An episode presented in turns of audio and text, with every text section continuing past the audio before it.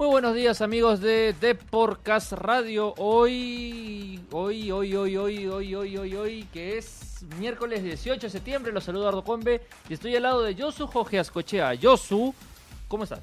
¿Qué tal, Combe? Un placer saludarte como siempre aquí en un nuevo programa de Deporcast con toda la información de Alianza Lima, Sporting Cristal y la U, que, que bueno, van a iniciar este fin de semana una nueva lucha por, por estar en las primeras ubicaciones del torneo clausura. A, semana y media del clásico, que todo el mundo ya está muy prematuramente, pero la expectativa, entonces empezamos con Jesús Mestas y Alianza Lima. Chucho, ¿cómo estás? ¿Qué novedades hay en Alianza? Eh, bueno, ¿qué tal? Buenos días, amigos de Deporcast. Este, sí, estamos aquí terminando ya lo que es la práctica de Alianza Lima esta mañana. Eh, les cuento de que el profesor Huechea este, está trabajando un poco el equipo que va, a trabajar el fin de semana ante Garcilaso, que va a jugar ante Garcilaso. La novedad más saltante para este partido sería la vuelta de Adrián Balboa junto a Federico Rodríguez en el ataque. Ajá. Ah, recuerden de que hace ya hasta la semana pasada que Alianza no pudo contar con Balboa, el profesor había cambiado el sistema y estaba jugando con dos puntas. Entonces, este, al tener ya Balboa, yo creo que va a volver al 4-4-2, aprovechar a sus dos torres adelante, que dicho sea de paso le han dado buenos resultados, ¿no? Eh, como veo, Alianza no se va a guardar nada, recordando que el domingo visita la U.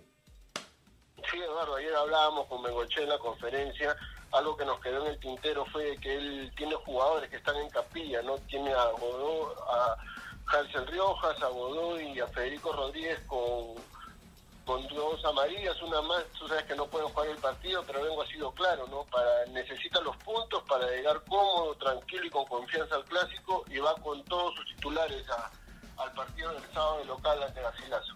¿Qué tal Jesús? Yosu te saluda.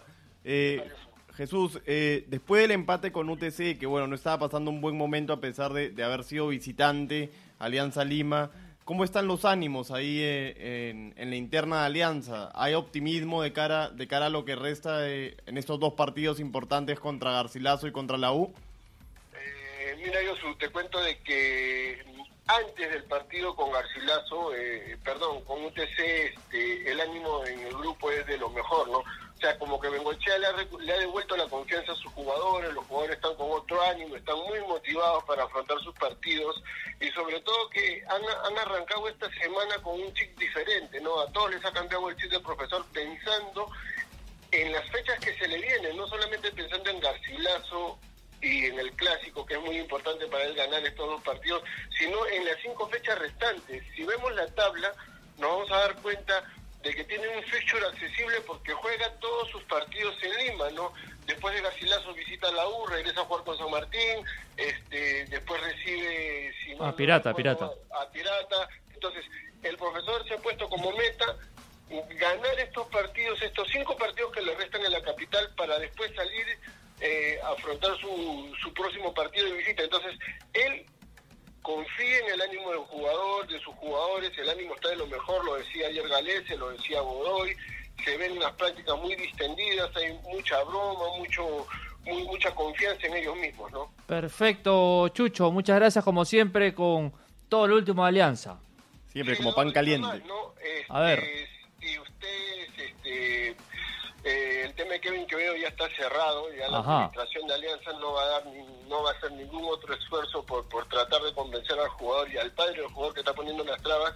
Se le ha complicado un poco el panorama Alianza con el tema de Aldair Fuentes, ¿no? Este, todo estaba todo estaba cerrado con Fuentes, estaba conversado, ya había incluso un acuerdo de palabra con el padre y el representante del jugador, pero parece que hay un club de la capital sin temor a equivocarme, creo que es Sporting Cristal, no. que ha entrado a la pelea por Aldair. Ajá. Entonces, este, la administración está preocupada por ese por ese caso, ¿no? Porque ven que Fuentes puede ser el próximo jugador exportable del equipo. Entonces, este, hasta ahora no han podido cerrar el, el 15 o el 16, ya debieron haber firmado un nuevo contrato por tres años, pero el chico ha dicho que no, que esperen un poco más, me imagino, porque las ofertas han comenzado a llegar para este para este volante de muy buenas condiciones de muy buena proyección. Perfecto, Chucho, a novedad, a lo de que Cristal estaría por Fuentes. Gracias, Jesús. Ya, Eduardo, un saludo, hasta la próxima. Ya saben, una primicia, una primicia ahí, Mestas. Con la información siempre verídica de Alianza Lima, el que más sabe de Alianza. Eh, no, lo, no, lo de Chucho hoy día. Entonces, Aldair Fuentes, categoría 98, campeón del Sudamericano Sub-15 del 2013, estaría en la órbita de Sporting, Cristal, 98, aún suma en la bolsa. Un jugador que mientras más llega al área, más daño hace al, equipo contrario. Así es, muy parecido a pues ¿no? O sea, en la comparación, ¿no? Con, con, con Bengoechea y todo eso, es muy parecido cómo lo usa a Ascuez. Ahora nos vamos a la tienda del frente, vamos a ir a la U. A la con José Luis Aldaña. tiene dos partidos importantísimos, primero en Huancayo y ahí el clásico, ¿no? Así es, estoy acá, Eduardo Combe junto a Yosu, Jorge Ascochea. José, ¿cómo estás? Eduardo, Yosu, ¿cómo están compañeros? Un saludo por supuesto grande a todos los oyentes de Esporcast.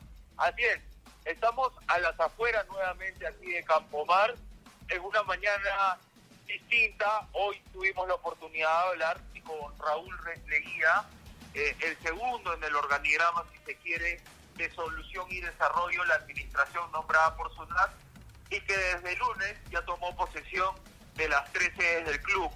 Entre algunas cosas que de las que habló, que ya por supuesto está la nota completa con los videos en la web de nuestro diario, eh, señalaba que ya hubo la reunión entre Ángel David Comiso la administración justamente y el plantel. Ajá. En estos momentos está reunido con Gian Ferrari. Uy. No tenía, no tenía la oportunidad de conocerlo, pero sentía que tanto entre el profesor y Gian había la mejor predisposición para sacar adelante al club y mantener este buen momento en lo deportivo, porque hay que recordar que la U comparte hoy el primer lugar de clausura con Huancayo y curiosamente rival de este sábado. Así y luego se viene el clásico. Entonces, luego de vivir momentos tensos, porque hay que señalar que el lunes eh, no fue un día distinto en Campomar, ingresó gente ajena al club, agredió a algunos trabajadores, eh, delante del plantel prácticamente. Hoy todo volvió a la calma. Eh, Raúl Leguía habló también de este tema, señaló que era una situación, por decirlo de alguna manera, que él no tenía nada que ver con ello, confesó. y entre otras cosas, también que manifestó era de que ya estaban los permisos trabajados, garantizados para el día del clásico. Se espera a foro completo. Ajá. Casi, eh, pero menos 10%, entonces estaríamos manejando una posibilidad de 55 mil espectadores para el clásico. Con palcos. ¿Salaña? José Luis, ¿con, eh, ¿con palcos o sin palcos? En primera instancia sé que solo tribunas 55 mil. Eh, el tema de los instrumentos, incluso que nos, comentaron, banderolas, va a ser un, un caso progresivo de cómo se tienen que ir llevando las cosas, no, no de manera radical. Poco a poco hay que generar también una confianza también respecto al INSE en cuestión de que no va a ocurrir nada extraño y a partir de eso va a ser más sencillo poder este que, tener claro de que va a regresar la fiesta completa al estadio, ¿no? Ahora, José Luis, ¿qué tal? Yosu te saluda. Eh, entonces, para que los hinchas de la U estén un poco más tranquilos, eh, se podría decir que hay una, como mencionabas, que hay una confianza ya eh, en el profesor Comiso de parte de la nueva administración y que esta reunión de Ian Ferrari con, con Ángel Comiso ha sido, ha sido positiva para los intereses, para los intereses del club ya, ya, ya existía desde que incluso Sunat nombró ellos, me parece que habían mostrado una postura bastante salomónica para el momento, manifestando en más de uno, en más de, una oportunidad que sentían que el profesor Comiso hacía bien las cosas hasta el momento. Incluso el propio Ian Ferrari lo dijo, más allá de las diferencias que tuvieron en su momento en César Vallejo. Me parece que hoy lo más importante es la U y a partir de ello creo que hay que enfocarse en el trabajo. Hoy la reunión, por lo que tenemos entendido, se ha dado buenos términos, según el propio Raúl Leguía, y eso es positivo. Va a salir seguramente en breve, en unos instantes más, Jan Ferrari. Vamos a quedarnos acá, compañeros, atentos a ver qué es lo que dice el gerente deportivo de Universitario. Si escuchan un poco, un poco de carretera, buses, es porque para situarnos un poco y también a los oyentes de Deportes, por supuesto, estamos a las afueras de Campo Mar está toda la, Panamericana Sur, este, y estamos esperando atentos la salida de Ian Ferrer. Y es por eso el ambiental seguramente que deben de estar escuchando ahí, compañeros. Es verdad, José Luis. Gracias más bien y nada, siempre estaremos atentos a lo que venga la U, en la web, en la edición impresa, con tu información.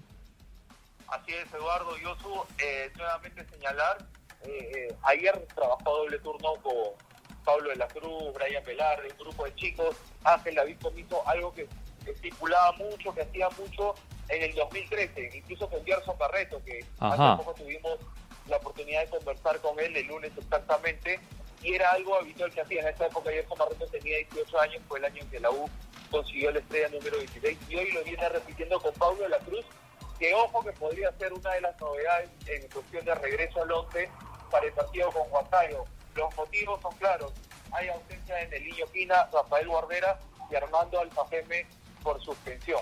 Ay, qué difícil, qué difícil un partido de estos en altura sin ese mediocampo, ¿no? Así es, Eduardo. Eh, esperemos nada más, estamos ya expectantes de la salida de Iván Ferrari y que nos denuncie de alguna manera, que nos cuente qué se puede conocer de la reunión tan esperada por todos, por los de la U. Recordando su, su altercado en Vallejo, ¿no? Hace ya cinco años preliminarmente, por lo que ya tenemos con la palabra de Raúl Leguía, la nota ya está puesta, por supuesto, en toda la web y ahora pueden ver en las redes sociales de Deport. Entonces, hasta el momento se da de manera favorable. Creo que es una noticia positiva para el universitario que en momentos donde goza de ver a su equipo en lo más alto del torneo, quiere tranquilidad en todos los entes, ¿no? no solo dentro de una cancha de fútbol. Perfecto, José Luis, muchas gracias y ya estamos escuchando fuerte abrazo para ti, Eduardo, para Yossi y por supuesto para los oyentes de Podcast. Chau, chau. Chau, chau. Hay que recordar que la U es líder del clausura junto a Sport Huancayo, ambos con 16 puntos y se enfrentan este sábado a las 8 en el en Huancayo, mientras que Alianza eh, va a recibir a Garcilaso el domingo 13 y media y Cristal juega el domingo 11 y 15, horario histórico de Cristal, en el debut de Barreto como local y para quién mejor, Josu que quién que Bruno Triviño, que siempre nos trae la información de primera mano como pan caliente de Sporting Cristal. ¿Qué tal, Bruno? Yo, su Mariano, ¿cómo están? Muchas gracias por los elogios. Aquí les cuento, terminando, saliendo recién de la segunda conferencia de Manuel Barreto, un Manuel Barreto muy sonriente después de conseguir su primer triunfo, su debut con triunfo en cristal y después de posicionar al equipo en el primer lugar del acumulado. Eh, y un Barreto también que se mostró muy muy feliz por decir que eh, fue su mejor práctica con el equipo, es decir, la idea, el famoso manual de Manuel Barreto del que tanto se habla, al parecer ya eh, está se está avanzando, ¿no? el grupo el grupo lo está extendiendo y el profesor ha terminado una una este, rueda de prensa con una sonrisa, que eso es bueno, ¿no? Claro que sí, Bruno. bueno, dices que, que los ánimos están están... Muy muy bien, muy bien. Es que, es que estar, en el primer lugar del acumulado no es algo para menos, ¿no? Cristal, incluso en, este lugar de la tabla, si el campeonato terminaría hoy, solo por estar ahí ya estaría asegurándose un lugar en las semifinales del playoff. No, no, no, es para menos. Ahora, para, para el domingo contra Ayacucho, un partido en el papel accesible de local pero hay un problema, el Titi Ortiz es baja por acumulación de amarillas y ya y Martín Tábara, quien es un jugador que aparentemente lo podría reemplazar, un jugador también de buen toque en, el, medio campo, que podría ser la de 10, está sentido. Las alternativas que el mismo profesor está manejando para este partido eh, son dos novedades, ¿no? Carlos Lobat, que hace no tengo, no tengo la mano, pero hace mucho tiempo que no, no arranca un partido titular, y Patricio Arce, un jugador al que Claudio Vivas ya no estaba considerando, parece, podría volver a meterse al 11 de la mano de, este nuevo comando técnico, ¿no? Ahora, eh, Bruno, ¿qué tal? Te habla Eduardo. ¿Qué es lo que tiene Tábara y por qué es tan tal la duda si puede regresar o no? Eh, recordando que no jugó en Guacho el domingo. Sí, el profe dice que bien está, está sentido en, el muslo derecho, tiene, tiene en la última, en la última práctica, de, perdón, en la práctica de la semana pasada sintió una especie de tirón, me dice que no es nada grave, eh, no es nada, no es nada que tome más de dos semanas de recuperación, pero a pesar de eso, no, no lo, o sea, lo que dio a entender es que no lo quiere arriesgar. Por eso habló de la posibilidad de Arce y habló de la posibilidad de Lobatón, ¿no? Dos jugadores que conocen el puesto, pero que no, de titulares al menos no juegan hace mucho tiempo. Bueno, muchas gracias Bruno por la información. Eh, ya nos vemos aquí en la redacción y no se olviden de mañana comprar su diario Depor para, para tener más información de este tema que, que mencionas. Listo, listo chicos, eh, gracias a ustedes y nos, vemos, nos, vemos, nos vemos ya en Barcelona. Un abrazo. Cuídense. Chao, chao, Brunito. Ese ha sido Bruno Treviño desde la Florida. Ha hablado Barreto hoy día en la mañana. Y bueno, la novedad es que Patricio Arce podría volver a ser titular, el, el 10 por camiseta de Sporting Cristal, aún resistido por los hinchas. Ahí han pasado nueve meses. Ya estamos Sí. 18 de septiembre y aún resistió. Antes de irnos, Mosquera a Binacional.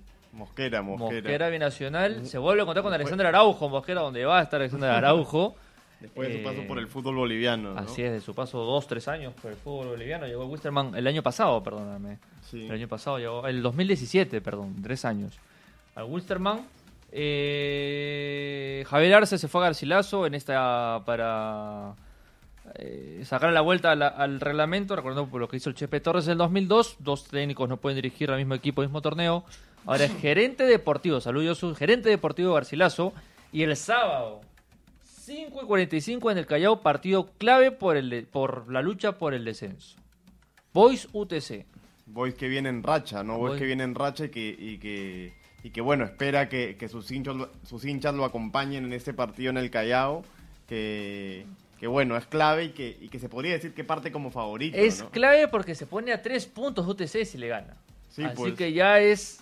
Ya tiene otro tite para el Boys, un Boys que hace tres fechas, estaba eh, después del empate con Vallejo, estaba prácticamente en la lona, y ganó tres partidos seguidos, acantolado Muni, le visita Ayacucho, y eh, como, vida, hay como vida en el todo Callao. equipo que gana tres partidos seguidos, como pasó con la selección de Gareca incluso, si ganas tres partidos seguidos te pones en carrera en lo que sea. Así es. Eso es lo que pasa Se con- salva el Boys Combe. Es que el problema del Boys es que un traspié es como si tuviera tres traspiés. Sí, es es el problema. Como, así como una victoria es como dos victorias, un traspié es como tres traspiés. Así que este es un partido clave. Es un Es partido, un partido clave. clave. sí. Recordando que yo creo que Pirata ya está afuera, creo yo. Y San Martín es muy, muy regular. Irregular. Demasiado. Regular es Alianza Universidad. Gana, empata, pierde, gana, empata, pierde, gana, empata, pierde. Pero San Martín es muy irregular.